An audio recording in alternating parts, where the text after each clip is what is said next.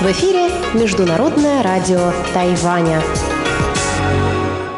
Здравствуйте, дорогие радиослушатели! В эфире Международное радио Тайваня и вас из тайбэйской студии приветствует ведущая Анна Бабкова. Сегодня суббота, 2 января, и по субботам мы начинаем наше ежедневное вещание с обзора новостей прошедшей недели. Затем те, кто слушает нас на получасовой частоте, послушают передачу Владимира Малявина «Всемирный Чайна Таун», а те, кто слушает нашу часовую передачу, также услышат Нуран Тайвань с Игорем Кобылевым и повтор передачи «Радио путешествие по Тайваню с Чеченой Кулар. Я напоминаю, что на коротких волнах вы можете слушать нас на частоте 5900 кГц с 17 до 17.30 UTC и на частоте 9490 кГц с 11 до 12 UTC. И в любое время вы можете зайти на наш сайт по адресу ru.rti.org.tw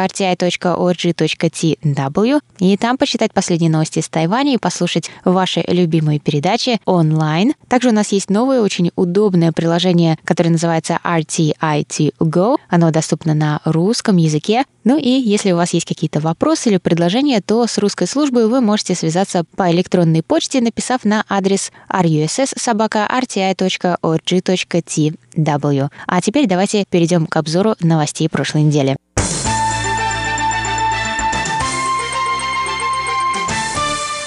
Мэр Тайбэя Кэ Вэньдже заявил 28 декабря, что члены экипажей самолетов должны, как и все прибывающие на Тайвань, сидеть на карантине 14 дней. До настоящего момента они должны были находиться от 3 до 5 дней на домашнем карантине по прибытии на остров. Ранее стало известно о первом за 253 дня местном случае заражения коронавирусной инфекцией. Пилот тайваньской авиакомпании из Новой Зеландии, который был впоследствии уволен, стал причиной заражения заражения троих людей. Одна из них стала первым с апреля пациентом, заразившимся на Тайване. Мэр КВНЖ сказал, что члены экипажа представляют опасность здоровью жителей острова, поэтому в идеале они должны проводить две недели на карантине, как и все прибывающие.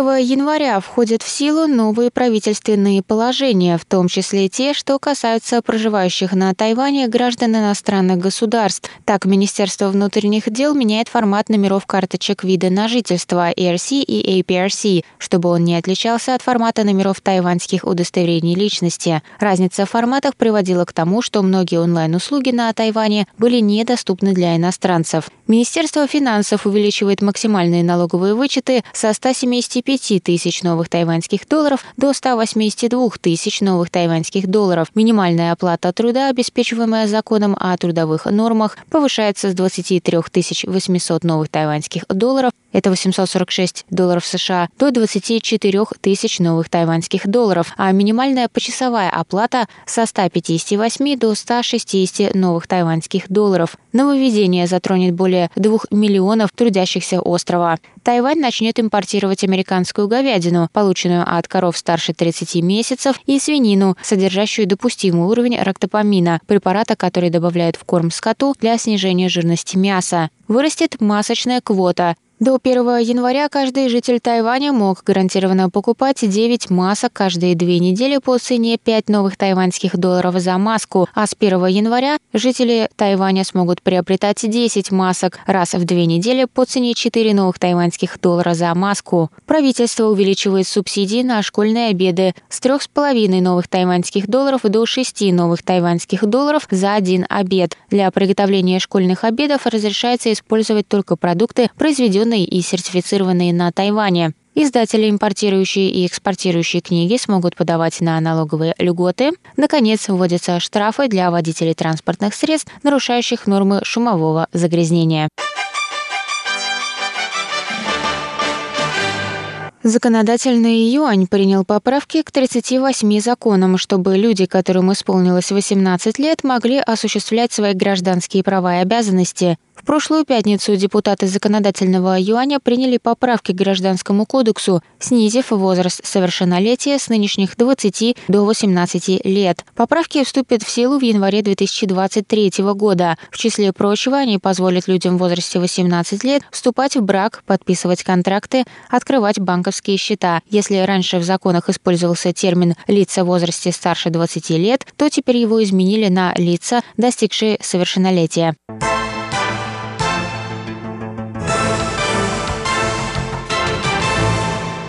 Толпы любителей панта отправились во вторник в тайбэйский зоопарк, чтобы познакомиться со второй дочкой Туань-Туаня и Юань-Юань по имени Юань Бао, После того, как панде исполнилось полгода, ее выпустили в общий вольер. Посетители сильно удивились тому, как равнодушно мама Юань-Юань жевала бамбук, не обращая ни малейшего внимания на свою младшую дочь. Зоопарк сообщил, что медвежонок большую часть времени спит, и это нормально для его развития. Две большие панды, медведь Туань-Туань и медведица Юань-Юань, были подарены Тайваню Китаем в 2008 году. Юань-Бао – второй детеныш панд, рожденный в тайбэйском зоопарке. Нью-Йорке. У нее есть старшая сестра по имени Юаньзай.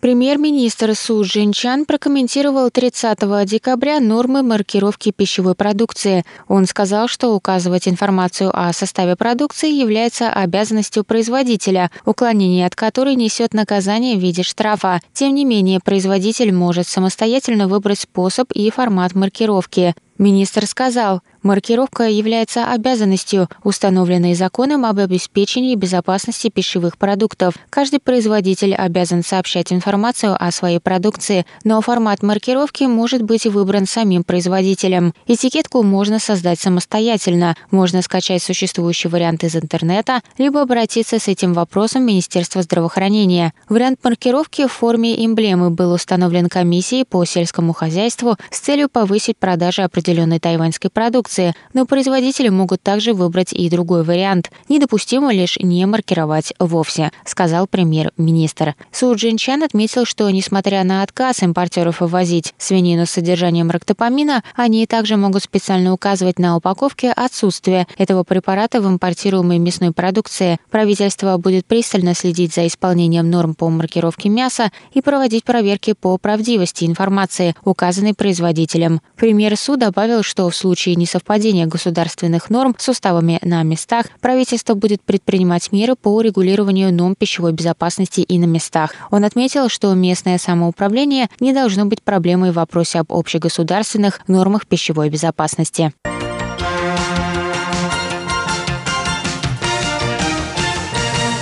Законодательный юань Китайской Республики принял 29 декабря поправки к закону о борьбе с сексуальными домогательствами, согласно которым не важен пол нарушителя и жертвы. В старом тексте закона жертвой мог быть только человек противоположного пола, но согласно последним поправкам, жертвой может классифицироваться человек любого пола. Согласно закону, домогательством считаются непристойные выражения или действия по отношению к другому человеку. Устные домогательства наказуемы штрафом до 6 тысяч новых новых тайваньских долларов. Это порядка 213 долларов США.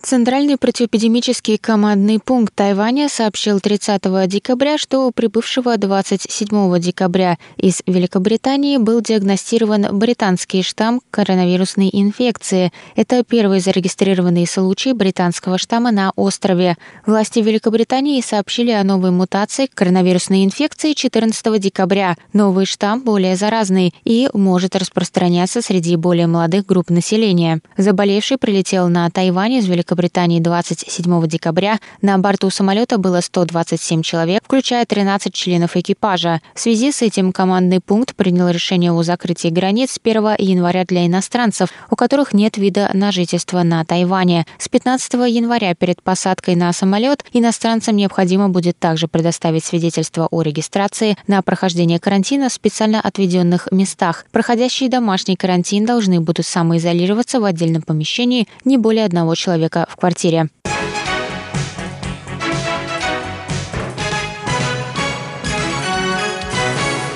Центральный противоэпидемический командный пункт сообщил 30 декабря, что Тайвань находится в процессе приобретения почти 20 миллионов доз вакцины против коронавирусной инфекции. По словам министра здравоохранения Тайваня Чин Шиджуна, по самым оптимистичным прогнозам, вакцинация населения может начаться уже в марте. Тайвань уже заказал 4 миллиона 700 тысяч доз вакцины через COVAX и 10 миллионов доз от AstraZeneca. Ведомство также находится в процессе переговоров с еще одним одним производителем и другими компаниями, которые находятся на последнем этапе тестирования своих вакцин.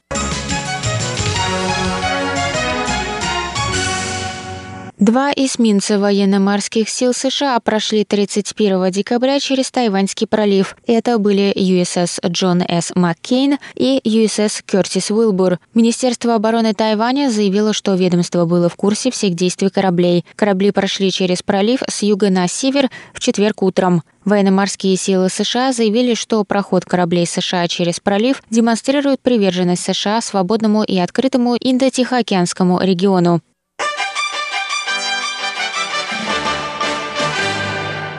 Министерство образования Тайваня сообщило 31 декабря о приостановке обработки заявлений на въезд для иностранных студентов. 30 декабря Центральный противоэпидемический командный пункт заявил о закрытии на один месяц границ для иностранных граждан, не имеющих вида на жительство на Тайване. Это произошло после подтверждения первого случая британского штамма коронавирусной инфекции на острове. В связи с этим Министерство образования сказало университетам приостановить обработку заявлений студентов.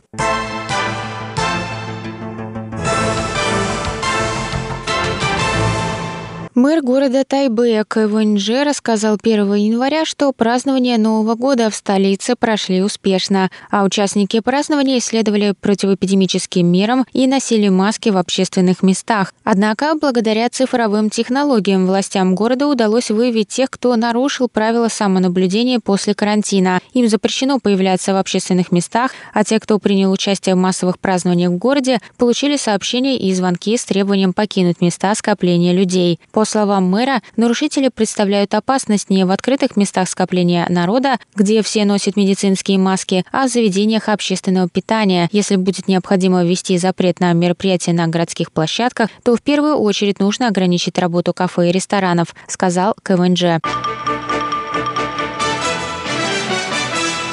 Традиционная церемония поднятия государственного флага Китайской Республики Тайвань прошла 1 января перед президентским дворцом. В этом году из-за эпидемии коронавирусной инфекции на церемонии не было зрителей, но ее показали онлайн. В праздничном мероприятии приняли участие танцевальные коллективы. Кроме того, около 200 велосипедистов привезли 12-метровый флаг на площадь перед дворцом. Президент Цай Инвэнь и вице-президент Лай Цинде поприветствовали участников церемонии и поблагодарили жителей острова за их вклад в борьбу с эпидемией. Все присутствующие были в медицинских масках во время всей церемонии. Президент Китайской республики Тайвань Цай Инвэнь выступила 1 января с речью, посвященной наступлению нового 2021 года. Цай сказала, что Тайвань занимает все более важное место в мире, а отношения с материковым Китаем касаются не только двух берегов Тайваньского пролива, но и всего Индо-Тихоокеанского региона. По ее словам, провокационные действия со стороны КНР, которая посылала военные корабли и самолеты к Тайваню, угрожают не только отношениям двух берегов, но и существующим в настоящее время миру и стабильности в регионе. Президент Тайваня заявила, что в отношениях с материковым Китаем не будет действовать необдуманно и будет придерживаться принципов взаимоуважения. Властям КНР стоит предпринять действия для разрешения противостояния и улучшения двухсторонних отношений, добавила Цай. Цай сказала, мы надеемся, после того, как удастся взять пандемию под контроль, народы двух стран смогут вернуться к обычным обменам, смогут укрепить взаимопонимание и избавиться от недопониманий. Неизменные принципы, которыми я руководствуюсь при решении задач, касающихся двух берегов, это совместные обсуждения, поиск способов и разрешение конкретных проблем. Цай Инвэнь вновь заявила о готовности Тайваня противостоять пандемии и другим вызовам вместе с международным сообществом. Она добавила, что Тайвань – сила добра в мире, неотъемлемый член международного сообщества в настоящем и в будущем. Президент также рассказала об успехах Тайваня, жители которого могут жить в обычном режиме, несмотря на пандемию коронавирусной инфекции. По словам Цай, в 2021 году главные задачи правительства – обеспечить обычный ритм жизни и восстановить экономику вместе со всем миром.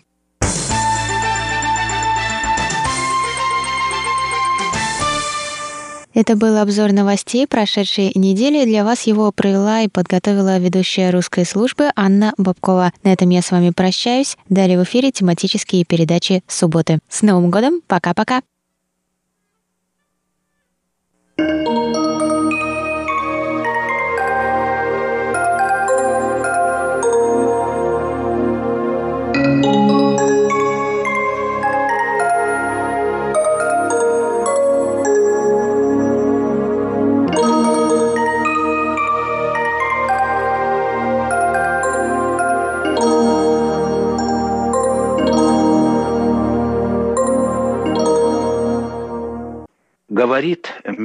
Международное радио Тайваня. Здравствуйте, дорогие радиослушатели. В эфире передача «Всемирный Чайнатаун». У микрофона Владимир Малявин. Те из вас, дорогие слушатели, кто слушает регулярно передачи этой программы, знают, что в последнее время я вот в конце этого года, тяжелого года, который всех нас побудил многое осмыслить заново в нашей жизни. Так вот, я в последнее время делюсь с вами своими самыми любимыми мыслями. Я э, посвящаю передачи моим самым любимым, самым важным для меня темам. Вот э, Последние передачи были посвящены Тибету. А сегодня я хотел бы рассказать о смысле Евразии. Но не вообще, это, как вы знаете, тоже моя любимая тема. А вот в связи с Великим Шелковым путем и э, географией этого пути, в том числе, конечно, культурной географии. Я хочу еще раз напомнить, что сердцевина Евразийского континента – это великая пустыня – в отличие от Европы, которая всегда искала свое основание в каком-то твердом ядре своего бытия, в статичной форме ее самотождественности, в центре Евразии зияет великая пустота, отсутствие всего, что, конечно, европейцев и пугает, и отталкивает – Впрочем, ведь и пустота не выносит сама себя, и сама себя опустошает тоже. Пустыня наполнена миражами и призраками, каким-то бездонным маревом иллюзий. Отсюда выходят все сказки и все наваждения человечества. Из этой же пустыни исходит императив аскезы, духовного трезвения, который рассеивает все обманы и соблазны. И это не противоречие, так устроена жизнь, особенно духовная жизнь. Пустыня одновременно край дикости и место духовного подвига, порог преисподней и преддверие Царствия Небесного. В мире все временно, и все проходит, кроме одного границы, которая отмечает саму смену вещей, миров, настроений или чувств. В мире всеобщей иллюзии реально только перемена, смена взглядов, настроений, ощущений. При том, что в свете превращения ведь ничего не меняется. Таков дух современного искусства, которое имеет дело не с формами, а с пределами форм. А в пустоте пустыни – Путник не имеет ни вех, ни ориентиров, ни тем более образов своего движения. Их ему заменяет чувство вездесущей границы и непрерывной перемены. Это условие духовного бодрствования. Не имея критериев перемещения, он как бы пребывает в покое, как будто стоит на месте, и неторопливый, размеренный шаг верблюдов в пустыне, навьюченных предметами отложенного на неопределенно долгое время потребления, только усиливает это чувство. Пугающее ощущение неподвижности в движении знакомо каждому, кто путешествовал по великим степям и пустыням, и даже составляет, если верить Василию Розанову, источник неутихающей душевной тревоги русских, этих пленников большого пространства. Здесь главная развилка в духовной жизни народов. Пустыня или ввергает в отчаяние и буйство, или взращивает великий покой и стойкость духа. В пустыне есть или жар, или холод, плач или смех, а усредненной теплоты, любезной улыбки мещанской культуры она не терпит. Я продолжаю свой рассказ о великой пустыне, лежащей в центре великого же евразийского континента, и о том, что из этого следует для человеческой жизни, и в особенности для жизни человеческого духа. Вот я только что высказал несколько соображений о пустыне, но вообще говоря, возможен и прямо противоположный взгляд на пустыню. Однообразие ее пустоты позволяет переживать пустыню как отсутствие, пробел опыта, неуловимый промельк между двумя памятными моментами. Ну, то есть в пустыне ничего нет. И в таком случае пустыня воспринимается как отсутствующий. Но другого и не бывает. Фон перехода от одного места к другому, сокровенный миг превращения. Выходит, что покой пустынного движения не отрицает скорости и даже высочайшей скорости. Более того, в конечном счете он даже совпадает с ней. Это соответствует совершенству техники – и вместе с тем внутреннему опыту динамизма жизни, где вещи преображаются, так сказать, в линии бегства, становятся даже не знаком, а следом молниеносного сдвига. Так мы и воспринимаем мир сегодня, путешествуя на самолетах, скоростных поездах и тем более нетрудно представить в космическом корабле. Мы отправляемся в путь и через неопределенно длящиеся – как бы пустое, но наполненное всеми призраками жизни мгновение, прибываем в пункт назначения. Пустыня, как ей и положено, выпадает из нашего восприятия, но она не перестает существовать. Странным образом она составляет саму суть безмирности абсолютного странствия, движения из ниоткуда в никуда, с виду пустого, но внутри очень насыщенного. Она становится условием всякого восприятия, открытием мира в его ошеломляющей новизне, всегда имеющим точечный, ритмичный, пульсирующий характер. Таков на самом деле мир, переживаемый в медитации. Точнее сказать, что пустыня делает мир откровением, ибо она выявляет уникальность всех мест мира, только для того, чтобы увидеть в них отблески молний бытия, молний, которые озаряют глубину вечности. И вот, наложив друг на друга эти два модуса жизни, мы получаем пространство Великой Азии – вездесущее, но не простирающееся, ускользающее от самого себя. Это точка чистой явленности бытия, преемственности превращений, которая не подчиняется законам логики и механики, связям причины и следствия. В ней есть особая глубина – глубина оставлен и даже, я бы сказал, предоставленности мира самому себе. В ее свете можно быть везде – не пребывая нигде. Мудрый, говорит древний даос Джуанзы, обитает в одном доме, но каждый день меняет комнату. Все идеологии человечества, все наши представления о мире вторичны по отношению к этой всецело внутренней, неизмеримой глубине. Даром, что они не способны отделиться от нее. Миром правит тот, кто вместил в себя – усвоил и освоил эту глубину и, стало быть, правит неприметно. Сто лет тому назад поэт рабочего удара Алексей Гастев предугадал указанный здесь способ восприятия мира в своей утопии «Сибирский экспресс».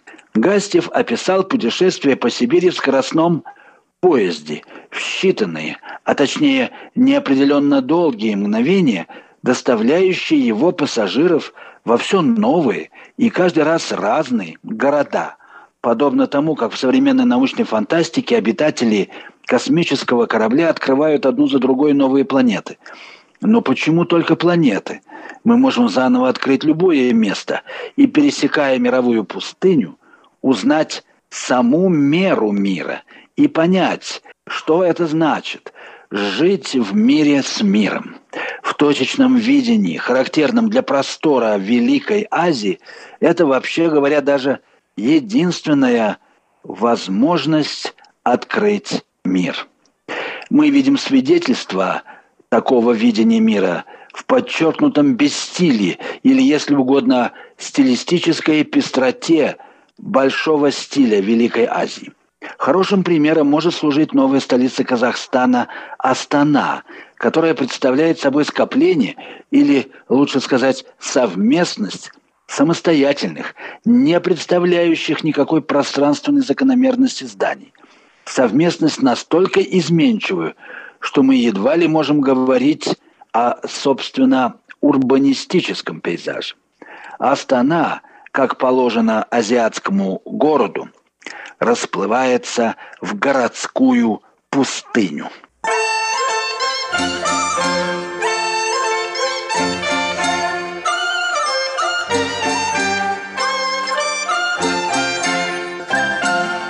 Вы слушаете э, Международное радио Тайваня, передачу «Всемирный Чайнатаун».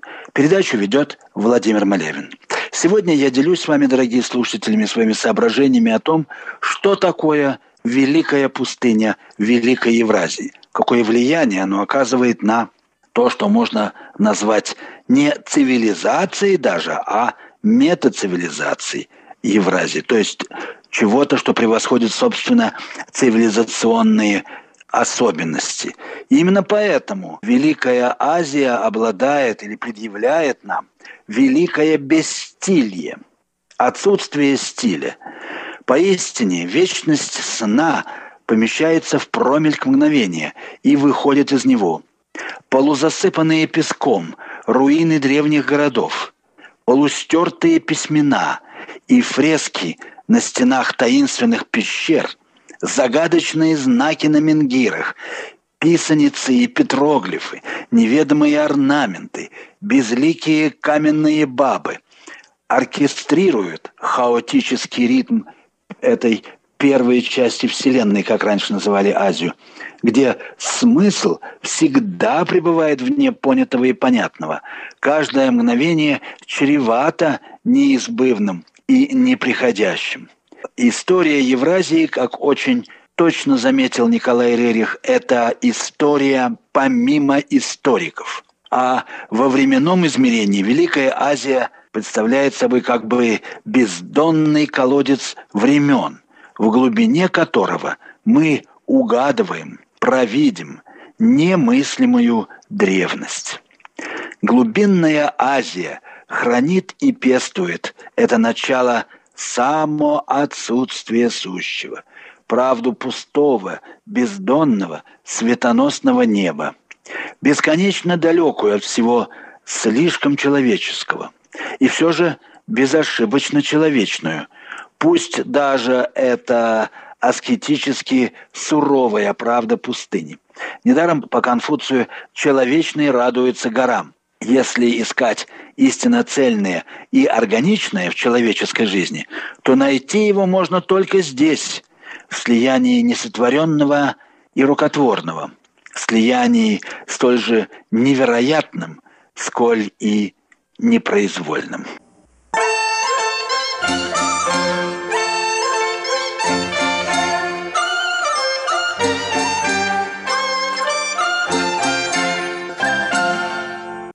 Слушаете передачу «Всемирный Чайнатаун». Передачу ведет Владимир Малявин. Я продолжаю свой рассказ о великой пустыне, которая лежит в центре Азии. и какое значение она имеет для Азии, для духовных традиций Азии. И выясняется, что значение это очень большое. Правда, Азия глубже и шире логических истин Запада, потому что она восходит к первозданному опыту текучести, рассеивания океана жизни. Рассеивание как притворение всего сущего в родовую полноту бытия. Здесь никто не определяет истину. Она сама непредсказуемо выписывается в округлостях живого вещества, свертываясь в круги и раскручиваясь в спирали природных форм. Кое-что из этой безыскусной стереометрии жизни – усвоенный русским духом, который тоже любит уступать, выкручиваться всеми способами, только для того, чтобы в один момент резко выпрямиться, взорвать все формы и всякий гнет. А в азиатском искусстве нет ничего более привлекательного, внутренне родного всем людям, даже европейцам, чем это тонкое чувство прихотливых изгибов живой формы. В сущности, чувство самой жизни. Было бы странно, если бы китайцы, жители страны шелка, не развили бы в себе тонкое чувствование этой живой субстанции. Но это чувство залегает глубоко в восточной душе и редко выходит на поверхность. Конечно, шелк – стихия мягкости, уступчивости, составляющих саму основу восточной философии жизни, с ее культом церемонно-вежливого, обходительного поведения.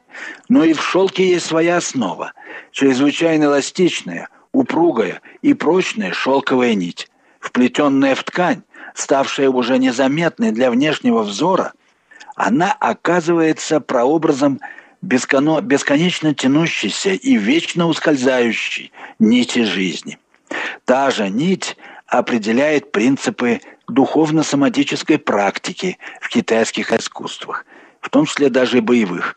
Не рвать нить, ведь это главное условие накопления таинственной взрывчатой силы в теле, которая применяется китайскими мастерами боевых искусств. Но даже в столь узкой области практики, надо сказать, свойства шелковой нити трактуются китайскими учителями двояко. Одни учат следовать скручиванию и раскручиванию нити по-китайски чэнсы, другие и, возможно, более проницательные говорят о необходимости двигаться так, как вытягивают нить из шелкового кокона – едва заметным уступательным движением позволить нити скручиваться и накручиваться самой. И вот результат. Мир выявляется в пустоте одинокого сердца, который царственной щедростью на один мимолетный миг оставил себя, сумел отсутствовать в себе. Этот мир иллюзорен если мы будем искать опору в его образах. И он, безусловно, подлинен, если мы будем помнить о доброте того, кто оставил себя и предоставил мир всем. В евразийском мире реально не вещи, не идеи, даже не отношения, а действенность действия.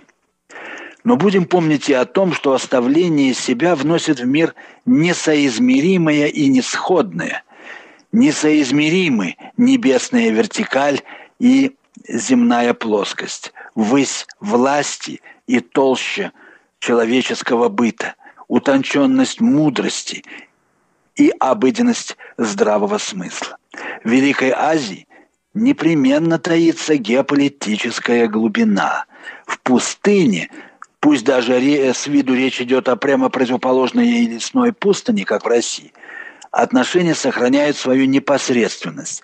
Здесь, на бескрайних просторах степей, равнин и лесов, отдельные люди и целые народы свободно перемещаются, перемешиваются и легко переходят от враждебности к дружбе и наоборот.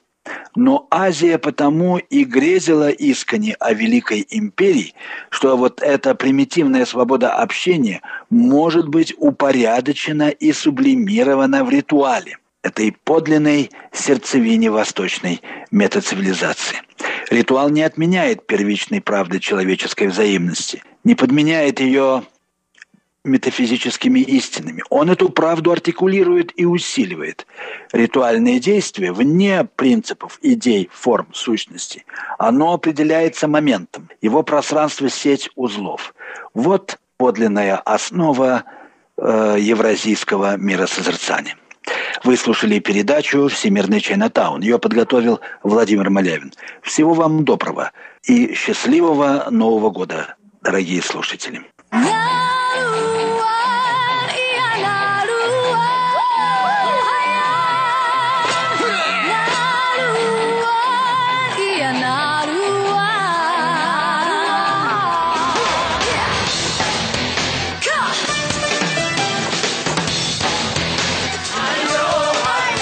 Добрый вечер, дорогие радиослушатели. В эфире передача «Наруан Тайвань» и с вами ее ведущий Игорь Кобылев. Наступил сезон рождественских праздников, и в связи с этим хочу предложить вашему вниманию необычный аспект народной музыкальной культуры Тайваня, а именно христианские песни. Христиане на Тайване составляют всего примерно 5% от всего населения и примерно наполовину поделены между католиками и протестантами. Православных тайваньцев крайне мало, и они исчисляются единицами. Однако, несмотря на свою малочисленность, христиане на Тайване весьма влиятельны политически. Даже не вдаваясь в историю, не вспоминая о том, что многие из первых президентов Тайваня, точнее Китайской республики, были христианами, Весьма недавний референдум насчет ЛГБТ-браков на Тайване был организован именно христианскими группами. Впрочем, не будем вдаваться в политику перед праздниками, а сегодня я хочу предложить вашему вниманию конкретно христианские песни одного из очень интересных и по-своему уникальных народностей Тайваня – Хакка. Хакка — это не один из коренных народов, это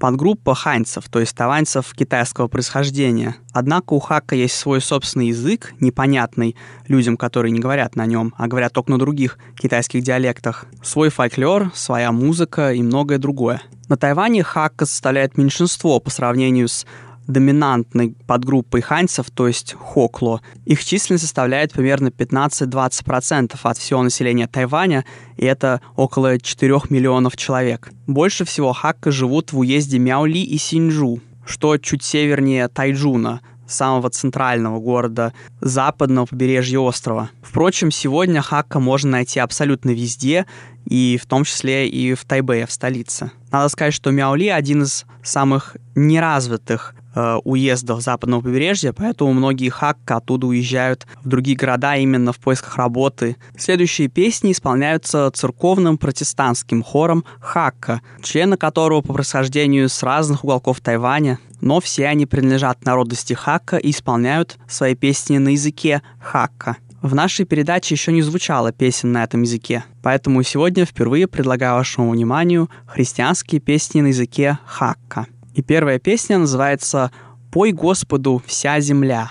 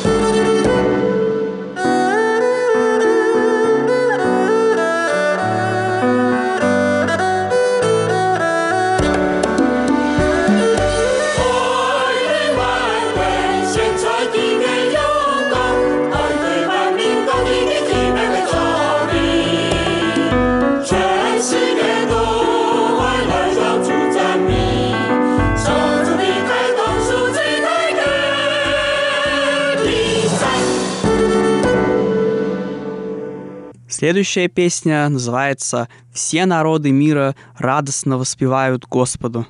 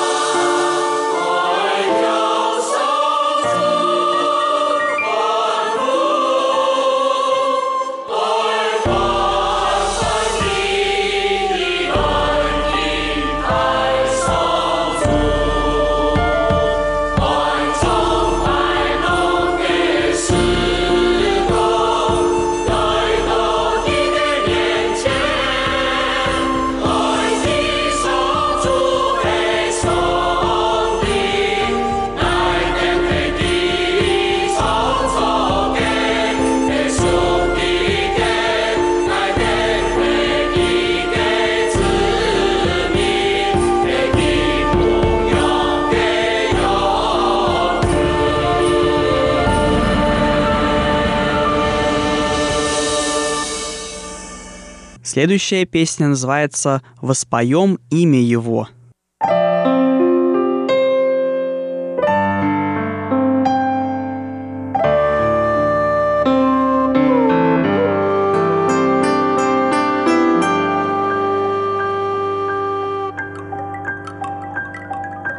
乃为世世雄赞颂主，乃为一次赞美基。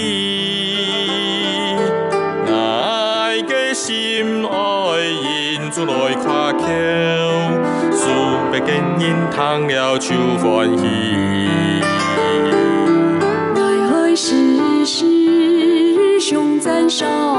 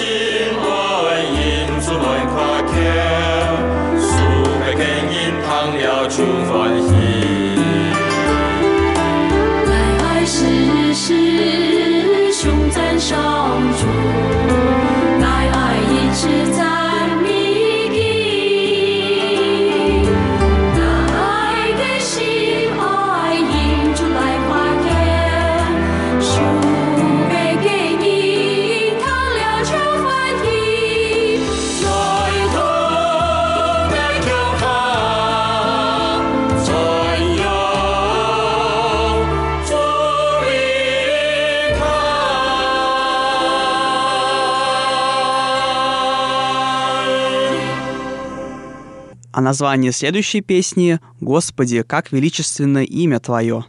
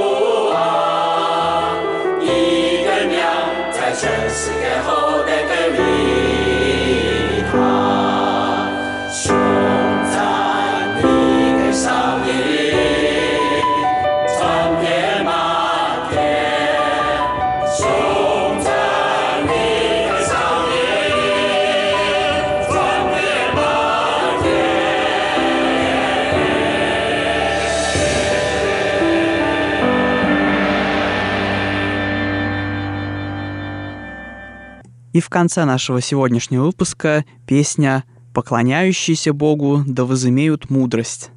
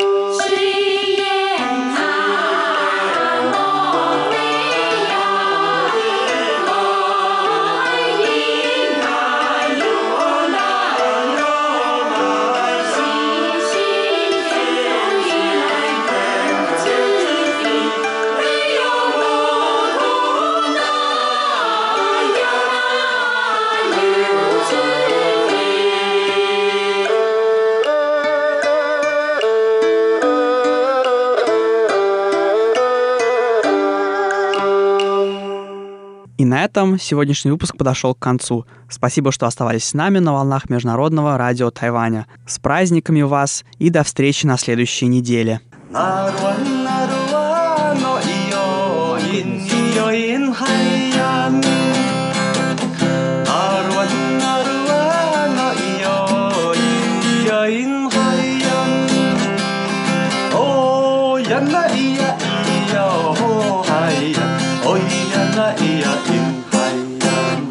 Здравствуйте, дорогие друзья! Вы слушаете еженедельную передачу радио «Путешествие по Тайваню» в студии у микрофона Чечена Кулар.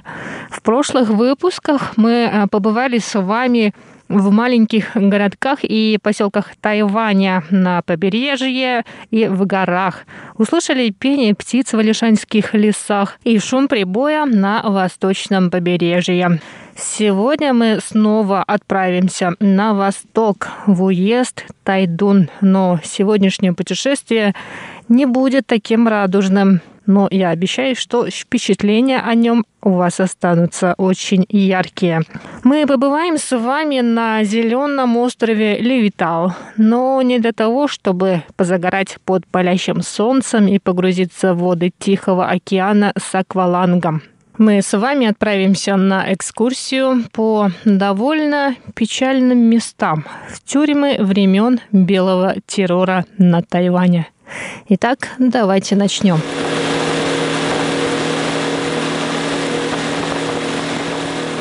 Для кого мучительная, для кого не очень, часовая морская прогулка до острова Люйдау в этот раз не для удовольствия. Да, на этом острове можно покупаться и позагорать, а в более прохладное время искупаться в горячих источниках.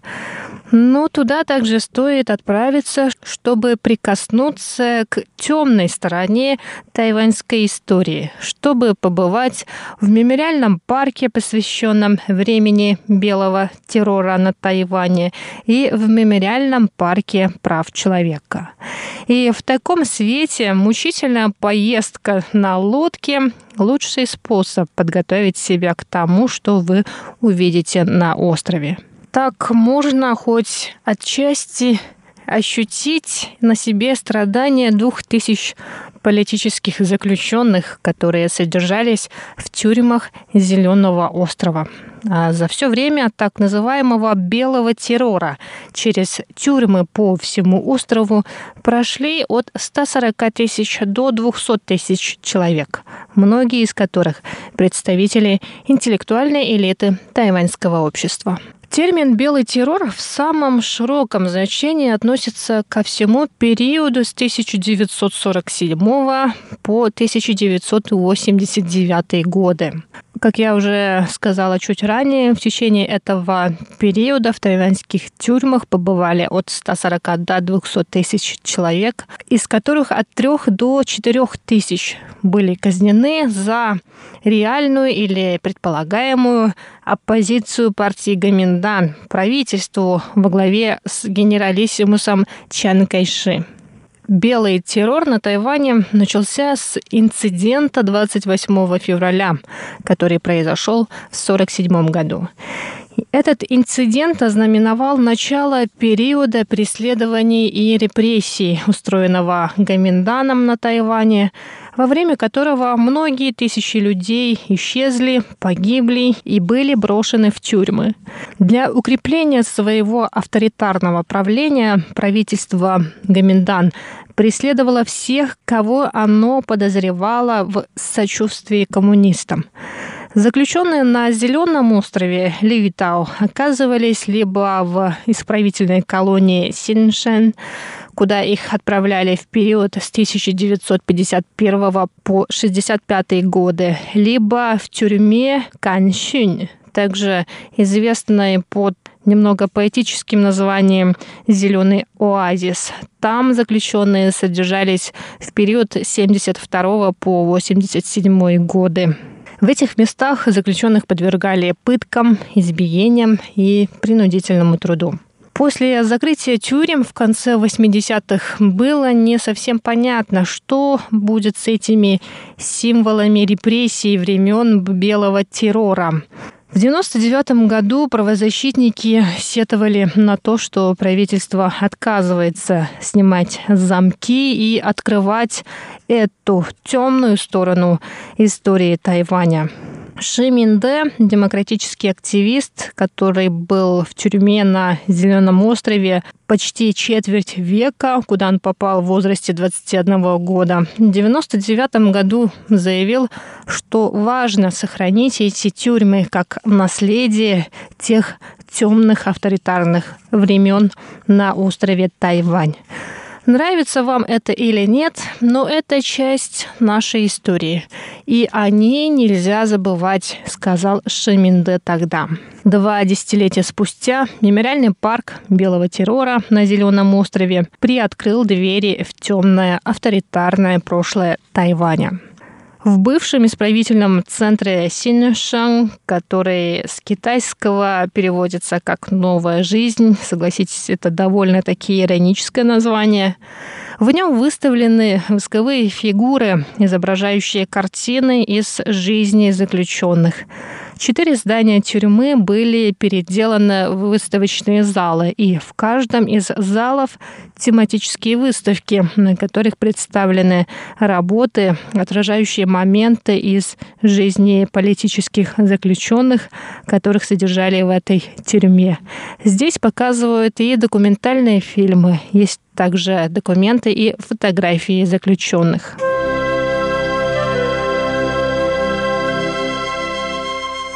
Те, кажущиеся сейчас для современного тайваньского общества далекие времена, заключенных в тюрьмах на Зеленом острове принуждали к тяжелому физическому труду, пытались сломать их волю, сделать их безвольными. Один экспонат в этом музее показывает людей с огромными кувалдами в руках, которые бьют по большим валунам, чтобы добыть камни для строительства. Другой экспонат изображает группу мужчин, которые проходят так называемую идеологическую подготовку. Все это происходило в исправительной колонии Синьшен, название которой в переводе с китайского значит «новая жизнь». Другая тюрьма на Зеленом острове, так называемый «Зеленый оазис», эта тюрьма расположена в километре от новой жизни и отличается от исправительной колонии. Зеленый оазис – это мрачное место с высокими каменными стенами, украшенными лозунгами, восхваляющими Гаминдан и увенчанными колючей проволокой. «Люби свою родину, люби свою страну, вы должны выступать против коммунизма. Эти лозунги напоминают посетителям о противостоянии между двумя берегами Тайваньского пролива, между правительством Чан Кайши и Мао Цзэдуна, между Гаминданом и Коммунистической партией. Зеленый остров еще называют тайваньским Алькатразом. Этот остров, благодаря своему изолированному положению и сильным течением в прилегающих водах, отделяющих его от Тайваня, считался идеальным местом для содержания лишенных свободы. Как и в случае с знаменитым островом Алькатрас у побережья американского Сан-Франциско, Туристическая ценность зеленого острова Люйдао в немалой степени связана с его пенитенциарным прошлым. В прежние годы для многих жителей, собственно, Тайваня Зеленый остров был местом, окутанным тайной, потому что там содержали политических узников, так говорит Джен Вэньжэнь, секретарь главы администрации волости Люйтау. Но в наши дни это уникальное историческое наследие делает остров интересным для туристов не только из Тайваня, но и всего мира.